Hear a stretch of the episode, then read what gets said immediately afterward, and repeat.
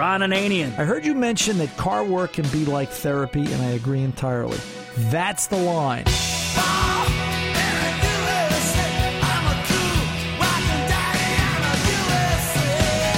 The Car Doctor. You know what's wrong with this country? Not enough people are fixing cars. We will make America great again.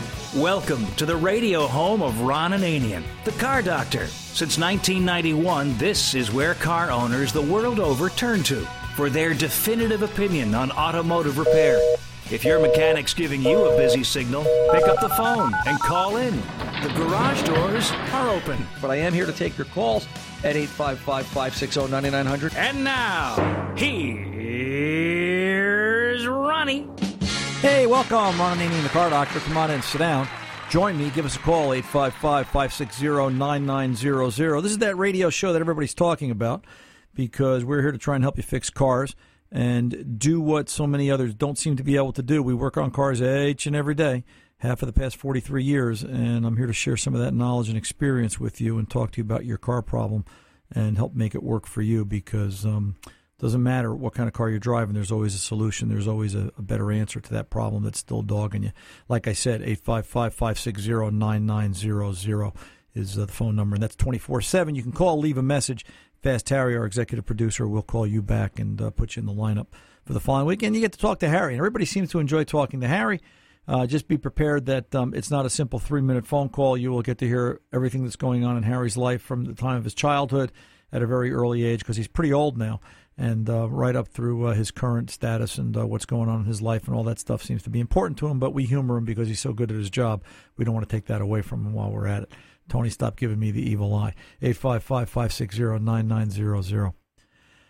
2008 Taurus. I'll start. I'll start the monologue and get get the show going here because uh, everybody knows CarDoctorShow.com and there's links there for TuneIn, iHeart, iTunes.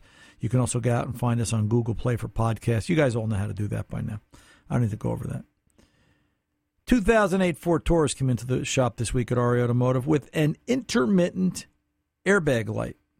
It was explained to me that, well, you know, if I hold the wheel here or if I'm driving down the road on a Tuesday, if my husband's wearing plaid socks and suspenders, it seems to turn on the check engine light. And that's pretty much the way the description was at the counter. And I went, oh boy, this was on uh, this was Tuesday, as a matter of fact. So I figured we were in the day because it was the day that it usually happened on a Tuesday. So I thought, what the heck, we'll give it a shot. It's getting interesting working on cars. I have to tell you that that you know they do things that they're like going in the right direction, and then all of a sudden they go off the deep end. I think the engineer drives to the far end of the pier and just right off the end. How to retrieve fault codes on this Ford. It gave me a base fault code of B as in boy 2293. Okay, I sat and I looked up a, a 2293. I've been down this road before.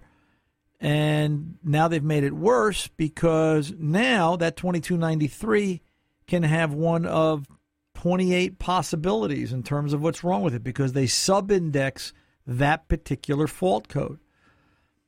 So what they want you to do is go in, scan it, you get this code, then go into an area of the scan tool called data fault PIDs or parameters of identification. In other words, they want you to look and see which one of the data fault PIDs, they all say no fault. When you find the one that says fault, that's the circuit that's affected that they want you to go look at. And then you, you, you click on that, and that takes you to the set of data or the data set of what you want to look at to see where the fault might be. Here's the problem airbags are a litigious area, for lack of a better way to put it. They've made airbags. Airbags are such a high concern because if a vehicle airbag malfunctions and God forbid the car is in an accident, there's an issue. Somebody can get hurt or or killed because the airbag didn't work. So they're trying to make it dummy proof. Unfortunately, I think the dummies are designing it because what they've done is they've made it so if there's no fault in the system, there's nothing to go look at anymore. All you do is you get a base code of B2293. There's no other information available beyond that. I had to recreate this intermittent failure. So my choices were simple. It was Tuesday. I didn't own a pair of plaid socks and suspenders, so that was definitely out. I couldn't dress like the husband. I had to drive the car until it occurred. I noticed that as I'm driving, if I turn the wheel nice and easy 90 degrees to the right, the light would start to blink. And that's important to know. In that, as the light blinks while you're driving, you have to now count the light. So you wonder why we're going to self driving cars with no distractions because they're going to teach us to work on cars while we're doing 60 miles an hour and be distracted by blinking lights. I counted a code 19. Here's where it gets even sicker if you're still following this. A code 19 sub-index fault code of a B2293 is a problem in the driver's side airbag loop, meaning there's a problem in the driver's airbag or the area leading down through the clock spring, base of the steering column, and so forth.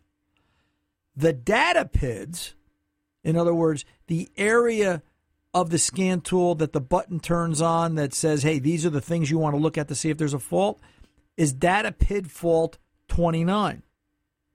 Now, I'm no genius, and I've only been working on cars 43 years, and I'm not the smartest bulb in the shed. I don't glow the brightest. But I really want someone to explain to me why we couldn't make f- light flashing code LFC 19 pertain to data PID 19 so that we're all working on the same number. I I mean, am I crazy? And you, sir, you're an idiot. I believe me, you're an idiot. It it just makes you wonder what they were thinking, and I don't get it. In the end, on the basis of intermittent diagnosis like that, it came out to having a bad clock spring. 2008 Ford Taurus. You think that's a fairly new car? I do, right? And the way I captured it was using the data PIDs, Ford Factory Scan Tool, the IDS I went in and I looked at the resistance value of each circuit. The driver's side airbag has to be no higher than 4.9 ohms. It was over 8 ohms. I knew that was a fault when I compared it to spec. But my concern becomes 2008 Ford Taurus, fairly new car. The part was in Detroit. And I'm scratching my head. I'm going, wow, look at this. I've diagnosed a part that never goes bad that they don't even stock anymore and we have to wait three days to find out if I was right. Well, the part showed up on on Thursday, and yeah, the car was fixed, and I was right. And that's not the big news. The news is that a they've made it more complicated, and b we are talking last hour about self driving cars, and everybody came up with the idea I'll never drive one. Listen, when they take parts away, you're going to be forced to drive in one because that's all you're going to be able to get around in. And here's an example where a clock spring, an airbag clock spring on a seven year old car with 50,000 miles on it, when they move it away from the regional warehouse back to the main warehouse, that means the next step is obsolescence. It goes obsolete and the part's no longer available. So you, you've really got to start to look at this. But in the end, you know what? A little bit of common sense and some persistence paid off. But I just want to give you an idea that if you are driving your car and the light starts flashing, you better learn to count, which judging by the educational process in the country and how it's kind of fallen through the cracks of late, that might be a problem for most of us anyway. But um, you don't have to worry about getting a ticket for texting. I wonder if they can give you a ticket for counting flashing lights on dashboards. And um, some of them are interesting. Some of them go as high as 32, which means it'll be three blips, a space, and then two. And um, we'll see. We'll see where that goes. Anyway, I'm Ron Ananian, the car doctor. I'm here to answer your questions and solve whatever problem you've got going on at 855 560 9900. I want to welcome the gang at WLKF, Lakeland, Florida. For all the listeners down there who are tuning into this radio show for the first time, we're here to help. We're here to answer your questions, whatever they might be. If we are not live in your market or any other market, you can call 855 560 9900. There's a 24 7 answering machine there. Leave a message, and Fast Harry will call you back. I'm going to pull over and take a pause. When the car doctor returns, we're going to kick the garage doors open. And let me remind you this hour, I think it's this hour of this weekend. Yep, Tom's nodding his head. Yes, my engineer. Uh, we are giving away a Wix 75th anniversary car, 39 Ford Hot Rod. Hot Rod. Uh, moon disc hubcaps and all the goodies and uh, all the power chrome tips on the exhaust and all the stuff that looks right. It's a uh, scale model. We'll be giving that away this hour. So when you call in, you have to wine and dine fast Harry over the phone. Convince him he is the judge on that. So uh, we look forward to giving that away this hour as well. but we are here to take your calls. Stay tuned. The Car Doctor will return right after this.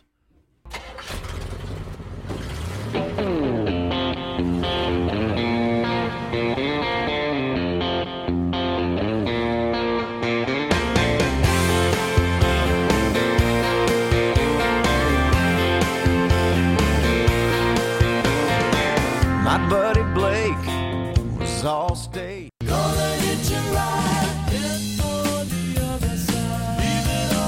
Hey, hey, welcome back. Ron Ananian, the Car Doctor, here at 855-560-9900. Let's get over and talk to Daniel, 84 Pontiac Sunbird, and see what's going on here. Daniel, welcome to the Car Doctor, sir. How can I help?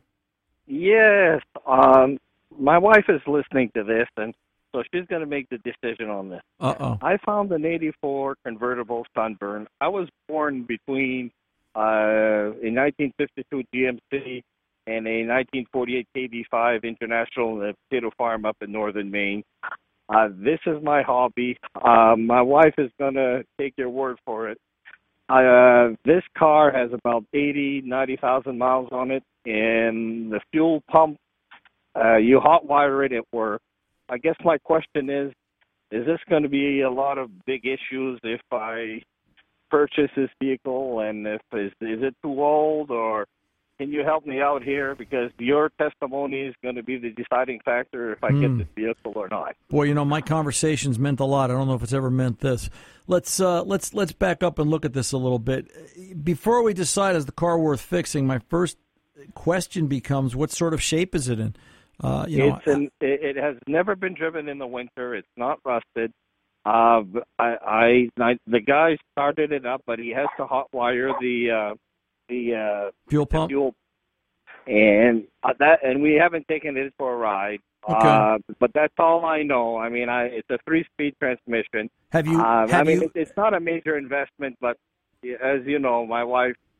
Uh, I don't want any more junk around the house. So. Right. Well, and, and, and at the risk of trying to avoid getting you thrown out of the house, um, you know, have you when you say there's no rust, have you had it up in the air and looked at it on a Yes, lift? Yes, I did. Yes, I did. Clean, no rust whatsoever. Brake It lines, has never been driven in the, our main winters, which are severe. brake Never been driven. brake lines are good. Fuel lines are good. Brake lines, fuel lines are good. fuel Everything tank is good. Fuel tank is good. And and how much do they want for the car? Uh, that's the problem. Make me an offer, four hundred, five hundred bucks, and take it away from me. It's got to be worth four. or Five, it's got to be worth four or five hundred bucks. Here's the deal: the problem becomes you're talking about something that's over thirty years old. That's right. So parts availability, you can be at a risk here. Mm-hmm. So you know, regardless of what you think you can do, you've got to decide what do you want to learn how to do. And you know, the first step is okay. You've got to hot wire the fuel pump. When you say hot wire the fuel pump, what are you saying? He's got to run a hot and a, and a ground right to the pump itself, or is That's he? right. That, but that was my question. I I mean, how do I go? You know, I, I can troubleshoot it, but you know, that was just one problem. That was the problem. Okay. Uh, the indi- the individual's had it in his garage for about 15 years, and he wants to get rid of it. He's, he happens to be my neighbor, and he says, "Can you take it off my hands?" And my wife is the again deciding factor. No more junk around the house. All right. So let me ask you this. Let me let me ask you this, Daniel. If you start this car up and you get it running, whatever you got to do to get it running, hot wired, etc. Um, what works? What doesn't work? Does the convertible top still work? Yeah, a convertible top's a brand new top. Uh, it goes in. I mean, I tried it in gear. It works perfect in gear. Three speed, everything works. Uh, but they have not been able to find uh, how to do it. The, the well, the protocol way of how to what the, the trouble spot is of, of uh, the fuel pump not getting uh, Okay. live Do you- live, live fire. Do you know what engine this is? Is this the two liter or the one point eight? One point eight. This is the one point eight. Well, it's, it's got a turbo, whatever that is. Okay. Um, listen, if you enjoy working on the car, it's a minimal investment. The, the problem's going to be how much time and how much money do you have to put into this? And I, I, I can feel your wife's energy from here. She's telling me no, she doesn't want any more junk lying around the house. The question becomes if you buy this car, how fast are you going to turn it around to fix it? Yeah. So, so it becomes a so it becomes a running vehicle. The car sat some length of time, regardless. It sat in a garage. You're going to have to go through all the systems. You're That's going right. you're going to have to at least drop the gas tank and get it flushed. That's you know, right. the I have, I have no problem with Okay. that. I have no problem. then you know what? It's a pretty simple circuit as far as how the fuel pump works. There's a main fuel pump fuse, it's a 10 amp fuse in the in the fuse block inside the passenger compartment. Um, that feeds a fuel pump relay, which is located out in the pass out under the hood. The fuel the fuel pump relay has um, an oil pressure bypass switch, which is kind of interesting. The fact that if you crank this for an extended period of time, the oil pressure bypass should kick in, causing this vehicle to start. And you're saying if you crank this for 30 seconds, if at the moment where that oil pressure light turns off, this has a light on the dashboard, not a gauge. I, I'm being totally frank. I can't remember. I mean, I just we My- just started it with the the hot wire. My my And- point my point is this: whether it has a light or a gauge, once the lights out or the gauge shows pressure, then the relay is bypassed and the vehicle should run if it's capable. So Okay. my question would be, coming out of that 10 amp fuse that's marked fuel pump ECM, Yeah. do you have hot? Do you have power? Okay. All right. I would get a wiring diagram and I would take a look at that. I'll tell you what I will do for you if you would email me. All right. Okay. Uh, Ron at cardoctorshow.com. Give Mm-hmm. send me the VIN, the 17 digit VIN, year, make, and model again, and I will look up a wiring diagram for you so at least you have something to work from and you can pick your way through it. Geez, I'd appreciate that because this right. means almost as much as me as a new vehicle. Yeah. But No, my it's- again, I hate to say it, but my wife is the boss. So. Well, well, that's okay. Listen, if mom is not happy, nobody's happy. Um, That's right. You know, we all we all live there, um, and and the fact that they put up with us car guys, well, you know, that's just the But way. she it is. listen, her, he, she listens to you religiously, and her exact words are whatever Ron says, I'll I'll uh, uh, I'll take his word for it. Now so the- you the- said no, you know, that, well, and the, and I appreciate that. And you tell her I said thank you. You know, my my one concern is that are you going to be able to get parts for it? It is a Pontiac. Pontiac is obsolete. Um, right. I'm sure there's enough stuff around, kicking around in salvage yards and remanufacturers, and you're going to have some parts issues along the way. But I think you might as well get used to that because I think going forward we're all going to have parts issues with cars, and um, it's going to be a problem. But I will say this: that I will send you the wiring diagram. Then you've got to be honest with your neighbor and say, "Hey, listen, I want to take a look at the car. Um, let me diagnose the uh, the wiring issue." Now, keep in mind if you do figure out the wiring issue before you buy it, the value of the car may go up. I'm just saying. So you got to decide where you want to take this gamble. And you know what? There's a reason my father-in-law always said fences make the best neighbors, and um, you just want to be aware of that. All right, sir. I appreciate this so much. All right, So- Daniel. Send me an email, ron at cardoctorshow.com, and uh, I'll get some information out to you. You take so you you show yet, so thank you. you're very you're very welcome. You take good care. Um, I got to tell you, it's kind of humbling sitting here. You get to do this show every week and, and talk to people about this kind of stuff, and the wives say, "Yeah, whatever Ron says." Um, it's kind of neat. But yeah, I'll send. Let's send Daniel a uh, a wiring diagram. We can see what's going on. At least the emails finally stopped about the people that are listening on the on the Sunday morning affiliates. About you know what. My wife is mad at me because I never go into church because I sit out in the parking lot listening to the car doctor. Can you change the time of your show? And I'm thinking, oh boy. Anyway, I'm Ron Ananian, the car doctor. I'll be back right after this. Don't go away.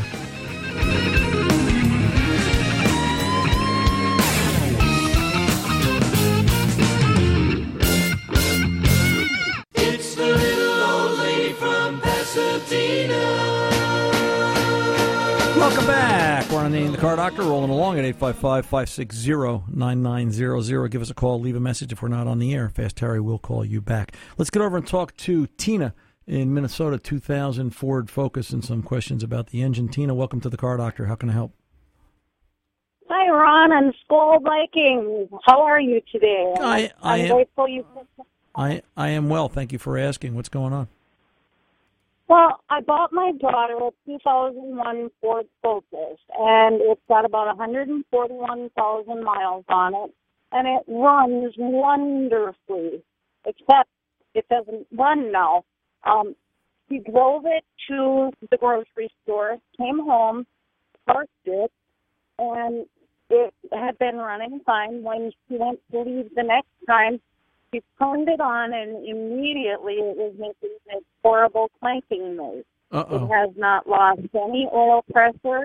There's still in it, and um, uh, there are no visible signs of it having thrown a rod or anything like that.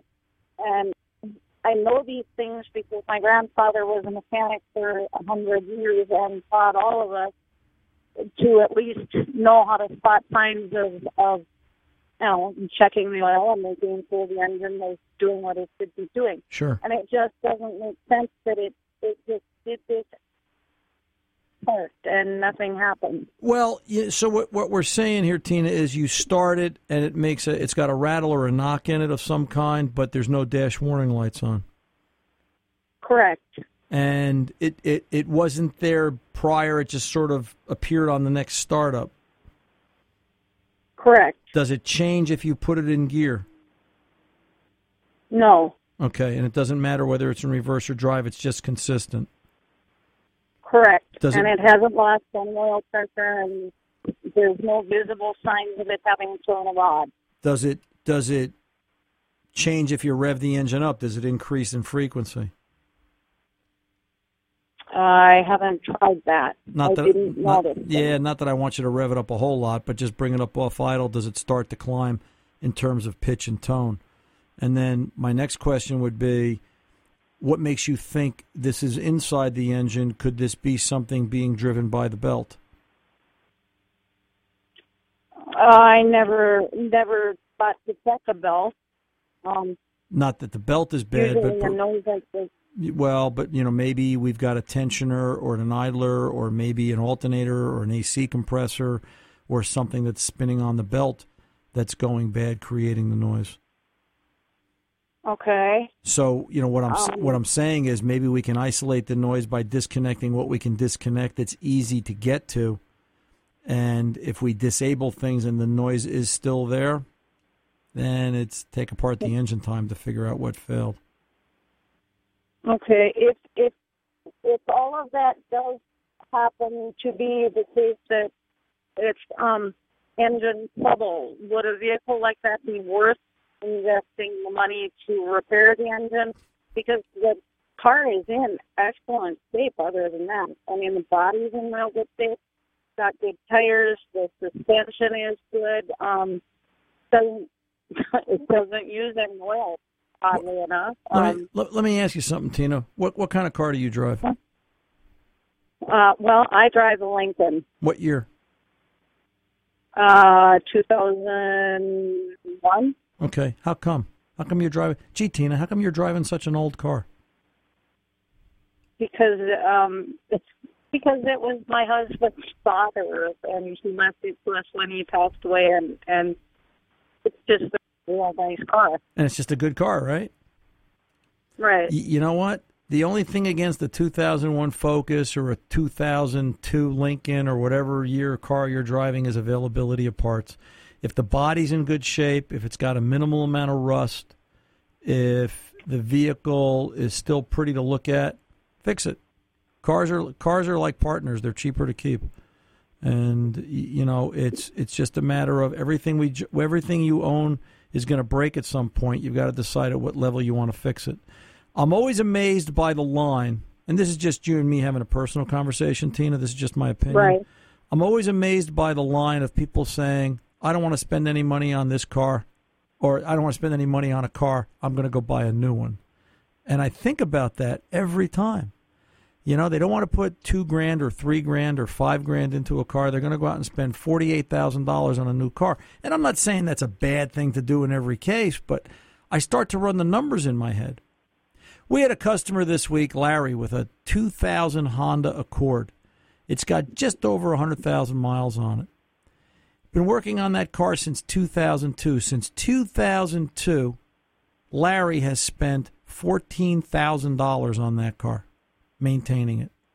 Done every bit bit of maintenance the car needed. The car's still going strong. It's now, what, 16 years old? It needed brake and fuel oh, lines oh. this week. The brake and fuel lines rotted out. And I was able to still get them from Honda. By the time we were done, brake lines, fuel lines, I put a headlamp assembly in it, a couple other things. He'd spent 2500 bucks. And he looked at me and he said, You may think I'm crazy, which I don't, but he said, I can't buy a car for $2,500. And he said, I've only spent, including this repair, 16000 some odd dollars in the past 16 years. He goes, Where am I going to get a car for $1,000 a year? You're not. So back to your question, that 2001 Focus, you know what? I'd price an engine if it needs an engine. I'd make sure I look at something with a good warranty on it. And if you can't get a warranty, you know, something from an engine company that, you know, maybe they're giving you six months, 6,000 miles, ask them about an extended warranty. An extended warranty contract in a situation like this is always a good thing. And see what will it take to keep that car on the road because it might be cheaper to fix it than it is to replace it, especially if it still looks good. And that's the bottom line. But that's just you and me Oh, talking. thank you. All right. Hey, Tina, I'll I- tell you. I'll I tell- like. Go ahead, hon. I'm sorry. I said I like the way you think. That's why I took the chance on maybe getting through to to get to talk to you, Ron. Well, I, I appreciate that, Tina. And I'll tell you what. Let me see if I can take away some of your troubles. I know it's not much, but Harry's giving me the thumbs up. We're going to send that 39 Ford out to you. You're going to be our Wix scale model car winner this week, and uh, we hope you put it to some good use and get some get some enjoyment for it. And uh, um, you you uh, can look at that and um, think about the car doctor and some of that advice, and we hope it works for you. All right, sweetheart. That's wonderful. Thank you, Ron. You're very welcome. You take good care and have a good rest of the weekend. And uh, P.S. Tina, look in the box. We might stuff a few Car Doctor T-shirts in there too. I noticed, by the way, you guys, um, who's wearing their Car Doctor T-shirt today? Let's see. Tony's got his on, and uh, Tom, Harry has his on. Tom's out of uniform. So, but then again, Tom's wearing the same shirt as me. We both got our RA Automotive T-shirts on. Okay, so we're twins. What can I tell you? You know, this is like what was that movie with Clint Eastwood? Um, uh, when he was the Marine drill sergeant. Ridge. Uh, Heartbreak Ridge. This is like Heartbreak Ridge. We all can't decide what T-shirt to wear. We got to have to show up together and do drill. Otherwise, um, there's something going on here. I think this is Well, a well, you know, unfortunately, I, I- I keep harping on this. So you gave us one, and mine goes in the wash, and I don't know what happens in my house, but it disappears, and like three or four weeks later, it shows up. I can know I can answer goes. that question. You know who steals stuff in your house when you're not around? My dog. Not me. See, not me doesn't exist in my house because most of my kids have moved out. So I'm not sure which one of my kids was not me, but they took not me with them. So that doesn't seem to happen anymore. It, it is I don't know uh, with them too, or is I don't, know still here. I don't know. Still, he, they're still around a little bit. But listen, if you need a new Car Doctor T-shirt, get out to eBay and get one. You know they're out there. Anyway, 855-560-9900. Ron Ananian, the Car Doctor. We're back right after this. Nothing can catch her, nothing can touch my 409,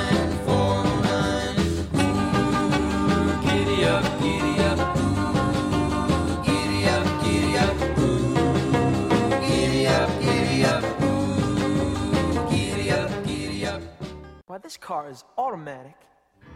It's systematic. It's hydromatic. Why, it's greased lightning. Welcome back, Ron Ananian and the Car Doctor. I was just talking to Tom and Tony, my engineers, and Tom was in Deposit, New York yesterday. And he said there's not a whole lot in that. What did you say again, Tom? There's not a whole lot in that town? Not a whole lot in that town. It, it, De- Deposit, New York, is located about 15 miles to the east of Binghamton. So it, it's down in the southern tier over there. And the only reason I was in Deposit, New York, is Route 17 slash I 86 um, had an accident. I had to reroute through Deposit, New York. And I mean, there's a couple of coffee shops. It's a nice kind of a little downtown area. I think I saw a place where they fix cars, but I mean, it's not a thriving metropolis. Well, and then what's going to happen in, in eight or ten years when when self driving cars are put into effect, and that self driving car breaks in Deposit, New York? They'll have to uh, probably send out to uh, Binghamton to the uh, whatever car dealership or whatever it is that has to fix it, and now you're going to be sitting there twiddling your thumbs, waiting and uh, Right. eating at the local diner. Right. Like we said before about the farmers, when the farm tractor breaks in the middle of the cornfield at five o'clock in the morning, the cornfields aren't small in Iowa, right? Or any other place. You know, that's a lot of land. That tractor's going to sit there until they can get a repair guy out to the middle of the field. I don't know. It sounds like we're going Well, backwards. you know, a, a number of years ago, when the economy started to tank, there were uh, they started getting rid of car dealerships in certain areas, you know, certain underperforming Right. areas. And I remember driving through Cortland, uh, New York, one day Uh, matter of fact, you probably remember this phone call. I had called you. My my right front wheel bearing started to whine. Yeah, I I called you. this. I said, "I'll bring it in tomorrow." You said, "Great." Uh, I went about ten miles, and the bearing let go. Right. Uh, the car tilted to the right. It veered to the left. I pulled it over. Um, they towed me to the closest Ford dealership at the time, which was 18 miles away, and they happened to have one on the shelf. Otherwise, I would have sat there. Right. Yeah. What else You know, do you it's- do? Let me go, let me go do some calls. But yeah, I tell you what, it's interesting where technology's taking us. Uh, let's go over to uh, Jim, Prospect, Maine, 2014 Toyota. Jim, welcome to the Car Doctor, sir. How can I help? Hey, thank you very much uh, for uh, what I've learned from you over the years, technically and mechanically. Uh, I just love you. Glad to be here, my friend. Whatever I can do to help you. Well, I have a long story short. I have a Toyota uh, 214. I got under it the other day with a 14 millimeter box and a ratchet and a oil filler uh, wrench. I put that wrench on the plug, and I couldn't get it loose. And I Mm. struggled for 15 seconds or 20. And so, just for the fun of it, I put a torque wrench on it and set it 90 pounds. And I tried to I back off it, and it, the torque wrench clicked at 90. I put it on 120, and it clicked. Wow. And then I went I to my breaker bar, and with a lot of strain, I got that loose. Uh, And it, the uh, Toyota changed that oil three months ago, April. So, so, And, uh, so you know the name of the guy that put that on, don't you? Uh, The, the the, name, uh, the name of the mecha- Toyota. well, the name of the mechanic that put that on was Jercules. Um, the guy definitely made it way too tight. So, Jercules. Right. Were, were, were you able to get the oil filter adapter housing off? That came with a big struggle too, tremendous struggle. And when I put the filter uh, cover back on, uh, it went it dragged on the threads, like Yeah. um, the threads were damaged. But they put that on way too tight. Well, and I called I called the shop the next day, And and uh, it was funny. I, I think it's kind of funny in a way. That I just want to know what the shop would say, and they said, "Oh, we always put them on that tight. They got to be on that tight." why do they Then they be- said they tighten over time. Yeah, right. Well, I'll tell you what, the drain plug, not so much. The oil filter housings on the Toyotas, the canister style filters now, we, I tell you what, we struggle with just about every one of those to the point that I have an 18 inch air chisel with a dull end. It's got a blunt Wow. nose. I ground it down. And Danny will sit there and he'll put load on the wrench on the on the housing using the wrench, and I'll take the. It's great for dramatic effect when you want to scare the customer half to death. Wait, I'm going to change your oil, and you get out this big, almost two foot air chisel adapter, and you walk up and you go, okay, hit it, and I give it a little bang bang. Danny spins it, we shock it loose, and we've tried everything. We've put yellow grease on the O ring, we've torqued it to spec, we've gone a little looser than spec. We find those to be a real struggle and a real issue, which is one of the reasons we stock the Toyota oil filter adapter housings in the shop because we have had to replace them from time to time. Sometimes even when they come loose, the plastic starts to strip out where the wrench won't grip it anymore, and it's an issue Wow. for it later on. But um, it, for the record, that oil drain plug should have been tightened to 27 foot pounds, and obviously Jercules can't read, uh, which is why he's a jerk. Anyway, I appreciate the call, Jim, and uh, I thank you for being part of the Car Doctor family, and we wish you better things in the future for you and your automobile. 855 560 9900. The Car Doctor's coming back. One more call in the gate. We'll talk to Franco right after this.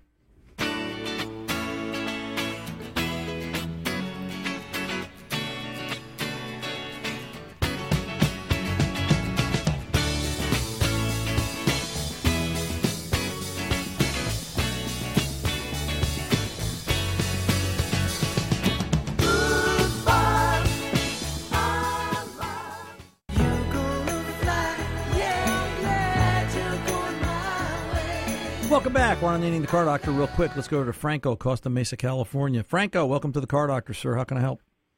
Hi, Ron. Thank you for having me. You're welcome. What's going on? Um, all right. Well, uh, I'm in for purchasing a new car. Okay. Uh, SUV. I wanted to be able to be dependable, uh, good miles per gallon, and then all-wheel drive because I do mountain bike. Right. And looking at uh, Jeep and Subaru, and I wanted to get you take on it. I know I know you love Ford. Well, I like my Ford. I like my Jeep. I like Subaru. I like them all. You know what? I, I think you're in the game. The first question I've got is real quick. We've got less than a minute and a half left. Who's going to work on it, a dealer or an independent? Um, I would do the first two years are would, would be with a dealer, and I would take over. I already work on my Honda now, and I want to continue working on it in the future. Right. I mean, you know, if you've got an independent shop in mind, you've got to ask them, can they handle working on any one of those three? You know, going forward, picking a car is all about the relationship you're going to have with the person that's going to ultimately fix it. And it's it's just going to get that much more important. I see people struggle more and more every week when they decide, you know what, I haven't been to a mechanic in five years. I think I'll go and I'll take it in and I'll, I'll let him work on this one particular problem that either everybody's picked at or I've ignored for the last seven months. So a, a- relationship with the guy that's going to work on it, whether it be a dealer or an independent, is very important. That being said, all right, out of those three choices, I like the Jeep, and I'll tell you why. There's just something about a Jeep. There's something about uh, the Wranglers and, and a Wrangler Rubicon and, and, and some of the other Jeep models that are out there. Uh, you know, I have my issues with Chrysler. I think they've got some parts problems. I think they've got some information issues to the to the aftermarket, which concerns me a little bit. But I kind of look at a car as if you like it, you don't mind fixing it, and that's what's so gosh darn important. What I would tell you to do is test drive each and every one of those. Come back to me with your likes and dislikes, and we'll talk about it from that point on. Franco, I appreciate the call. I'm Ron Ananian the car doctor. Mechanics aren't expensive, they're priceless.